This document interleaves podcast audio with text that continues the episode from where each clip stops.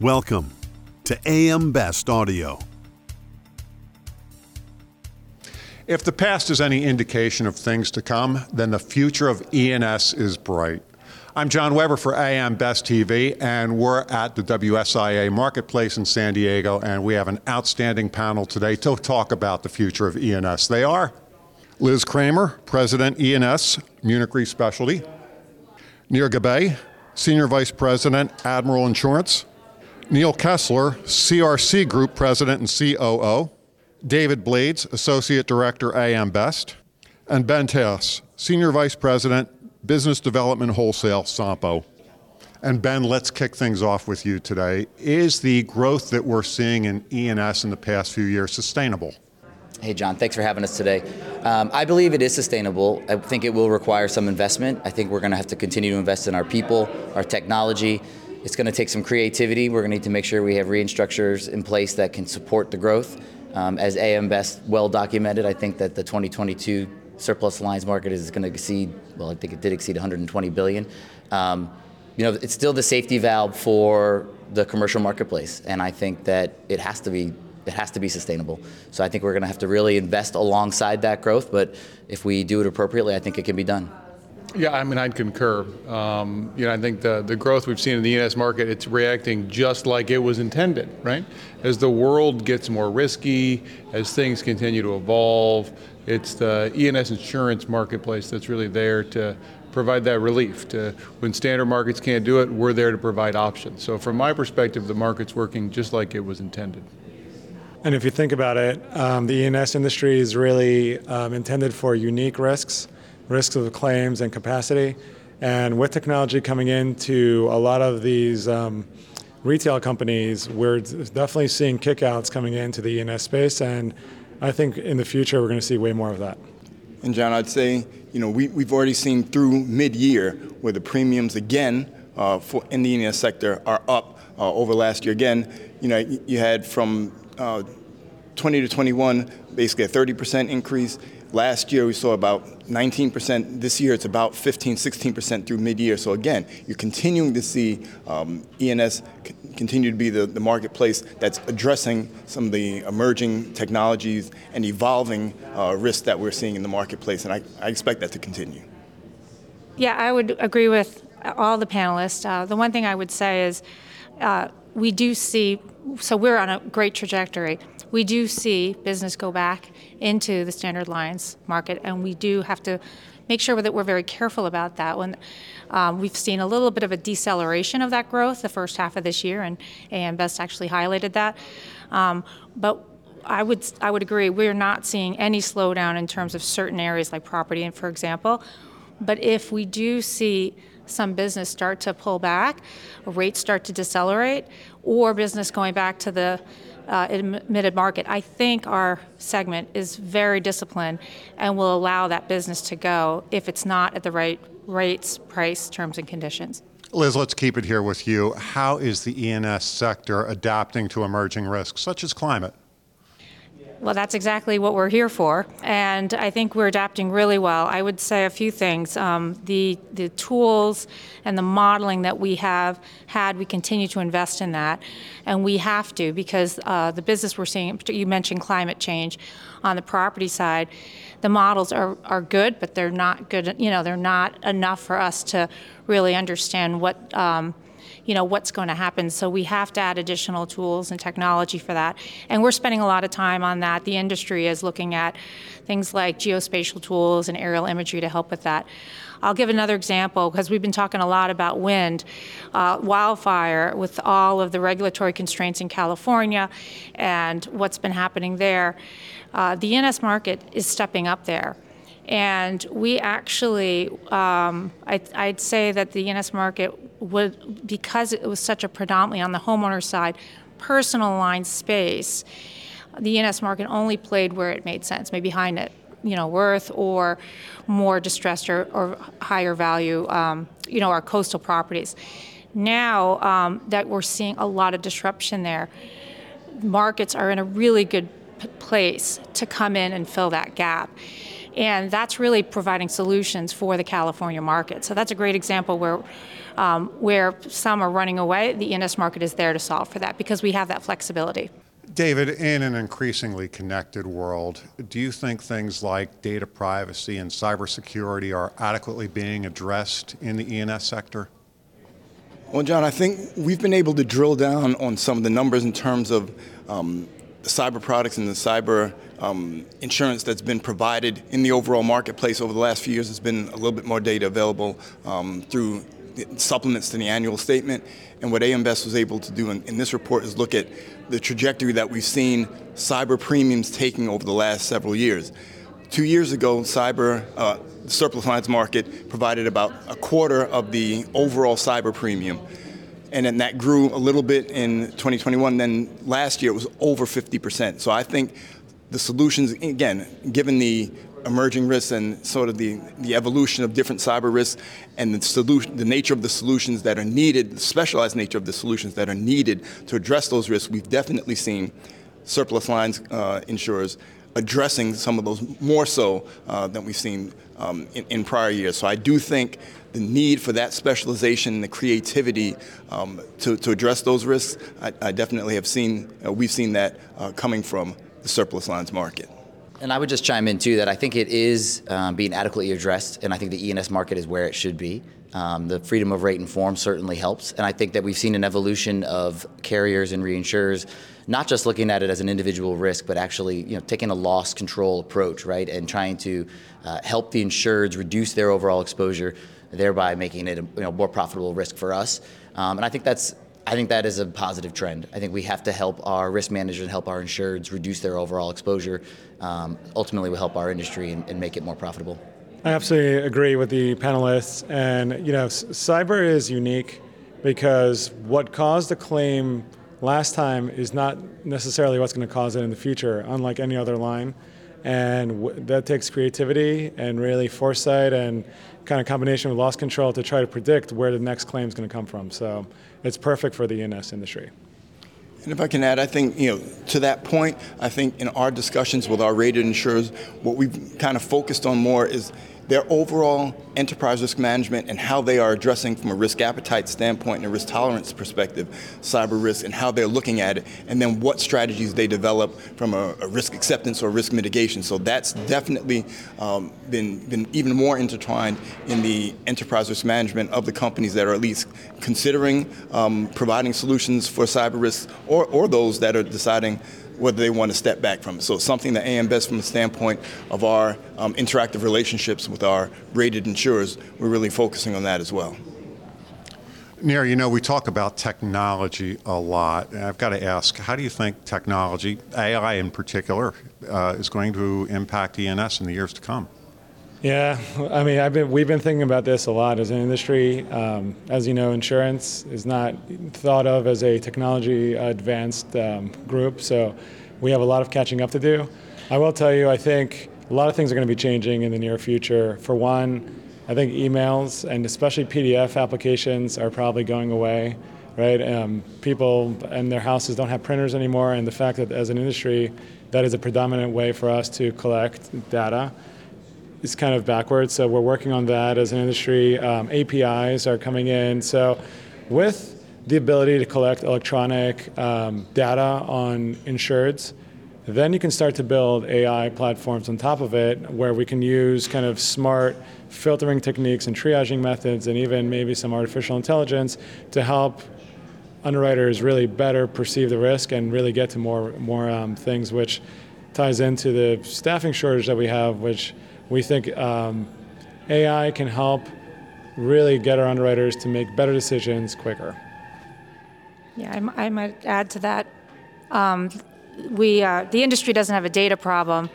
It has a problem on how to use the data and leverage the data and bring insights and then take action around those. Um, I agree with you. We, um, from the from the specialty line side, we're a little behind, but uh, this is a huge focus for us on the carrier side for two main reasons. One, we want to have the insights, um, better risk insights. So we have to build those segmentation models. We want to make sure that we're not overreacting when something happens. Um, and also, we want to be more proactive and make sure that we're, we're making changes. Because in order to be a stable and consistent market, you don't want to be in and out, right? You want to be able to provide that capacity. And the second piece of it is speed speed to market, speed to response. So things like, and I know the brokers are doing a lot of this, is how do we actually automate or, or simplify some of the tasks, take that away from the underwriters? so that um, you know for smaller risk business so that we can allow the more complex business to be handled by that underwriter and smaller you know, we're starting to see even on the E&S side some smaller you know homeowner E&S or small commercial we can much more efficiently manage that if we have some of those automated workbenches and platforms and the APIs with the brokers are really helping there. Yeah, I'd say I think it, I think it was Bill Gates that said that you know we, we, we, we tend to overestimate the change in the next couple of years and underestimate the change in the next seven to ten years, right? So do I think that AI is going to have a meaningful impact in the next 24 months and what we all do? Probably not, right?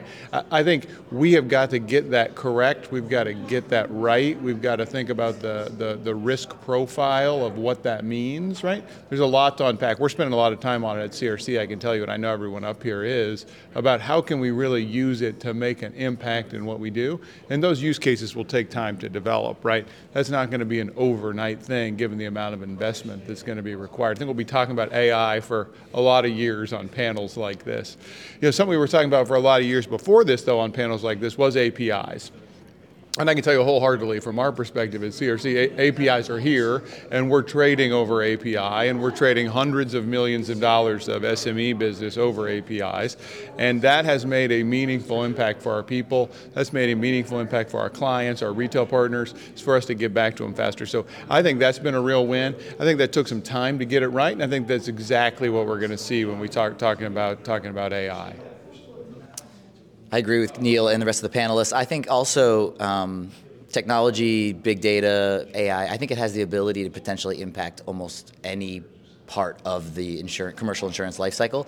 Uh, two areas that I think are maybe under talked about is the ability to help uh, train our underwriters, right? The ability to look at things in real time and, and ask ChatGPT or any of these you know, potentially AI sourced um, solutions. I think it, it can really be used as an education tool to increase the efficiency of an underwriter. And then also on the claims front, right? The ability to potentially triage um, your claims into predictability of pay or not. Um, I think that will really increase efficiency on the claims front. So I think I think everything's being explored, and I'm curious to see where where it all ends up. I just want to add one thing that I think you all um, will laugh. Um, we did experiment with like the ChatGPT and Bard and all these uh, systems for summarizing websites. Because as underwriters, we're always looking at the website to see what what's um, what it, what the insurer does and um, their operations. And you know, it actually worked kind of well in the beginning, and then it started to like get worse and worse over time to the point where we caught it lying. And then we asked it, "Why are you lying?" And it got defensive saying I'm new and I'm still learning. So I think it's like what Neil said. In the next 24 months, there's still a lot to figure out. But obviously, the technology and capabilities are there, but we still have a lot of kinks to work out, and it's going to be tough for like an, insur- an insurance industry like us that relies on past data to like fully lean into it. But you know, we're getting there, uh, but it's not there yet. I think there's some easy wins, right? There's some spots where we are going to be able to implement it. You know, instead of running a report, why can't you just ask the the system, kind of what the data is you want to see. So there's there's some basic like language model interfaces that I think in the short term we're looking at implementing and exploring. But when it comes to really training a model and using your own data in that model, as you start to unpack that, there's just a lot there that we got to get right from a governance perspective, a risk profile perspective, a privacy perspective. And I think you know we've got to be measured as we think about those things in terms of weighing the costs and benefits. So Neil, Neil brought up the subject of uh, talent. Do you think that we will have the talent pool in the years to come to shoulder all the work that's flowing through E&S, all the business that's flowing through E&S? Well, we've had to figure it out. If you think about the growth trends that we just talked about, we've had to figure that out a lot in the short term, right? Um, and I think we'll have to continue to figure that out over, over the next decade or so, right? It's something that I, I know that I spent a lot of time thinking about and spending time on, right? Um, and, and it's really about not, not just how do we find those people, but how do we bring them in, how do we train them, how do we make them effective, how do we be sure they're doing the right things, right? Um, how do we be sure we have the producers to grow the top line? How do we be sure we have the, the people doing the placements to get the right outcomes for the clients. So uh, it's something we've spent a lot of time on. Yeah, I think we've partnered with a lot of uh, universities and college systems and brought a lot of folks in. I think WSIA has done a great job of helping us with some of the training instead of the infrastructure to get that done, right? Um, you know, I, I, I, when I started 17 years ago in wholesale insurance, I'm not sure a lot of people were dying to get into the wholesale business, right? But now when you go to these conferences and conventions and the Gamma Iota Sigma and all that stuff, it, there, there's really a lot of interest in what we do, right? And a lot of people choosing to come into our business. And I think that's just going to make us all stronger over the medium term. So that's a long way of saying, yes, I think we'll get there. I think our track record over the last few years has demonstrated that we'll get there. Uh, a lot of challenges ahead, but uh, I think we'll get it done. And John, I think it's funny, over the last few years, again, working on the report specifically for the surplus lines market, I think we've definitely seen on the distribution side and on the company side more concerted efforts, greater programs, more outreach uh, from the standpoint of bringing in young people, going you know, to colleges, and, and, especially the programs that are really good from a risk management perspective, bringing that talent in, and then trying to you know, interject the right resources to be able to cultivate that talent over time to get them to stay. Like you said, this is a, you know, especially on the wholesale side, it's a very, um, you know, very dynamic part of our industry, of the overall property casualty in- industry. And I think over the last, I don't know, I, 10, 15 years, I think there's been a greater effort and, uh, and a more effective effort in conveying, uh, you know, some of that and some of those aspects of this industry and making it a little bit more attractive. The question is, once you get the talent in, how can you continue to cultivate it, teach them the right things, as you mentioned, and, and you know, pour the proper resources in to keep them, to have them uh, have sustained careers in this marketplace? Yeah, I might just add. Um, so I'm I started in the E&S market as an underwriting trainee. And I missed it. It's a great, exciting place to be, as we all know. 30 years later, I'm back. Um, you know, I went to the standard, I went to the reinsurance side, then I went to the standard side.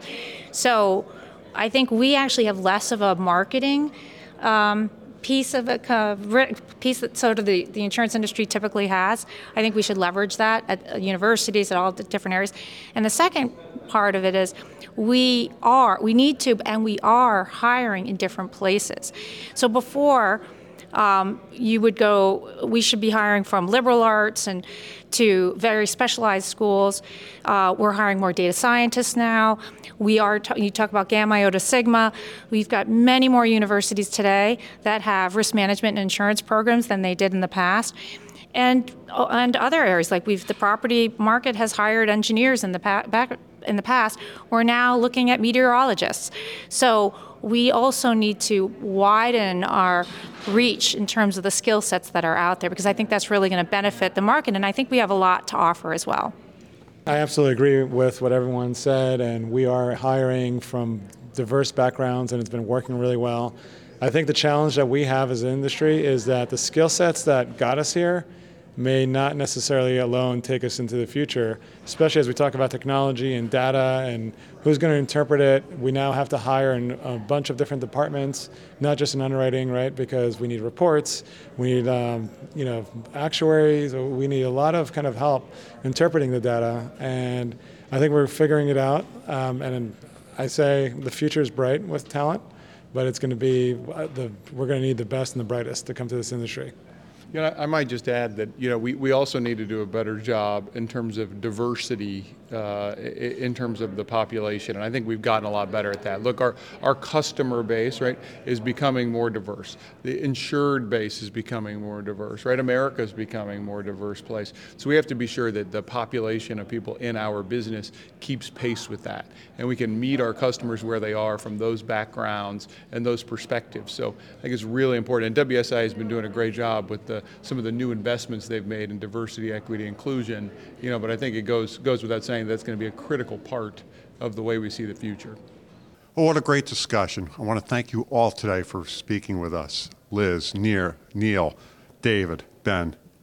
And from Marketplace in San Diego, I'm John Weber for I AM Best TV.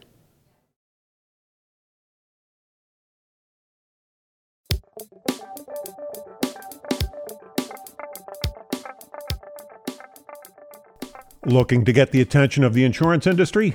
We have the platforms to do just that. Whether it be AM Best TV, AM Best Audio, Best Review Magazine, or Best Day, find out more by contacting our Advertising Services Business Development Team at 908 882 1706.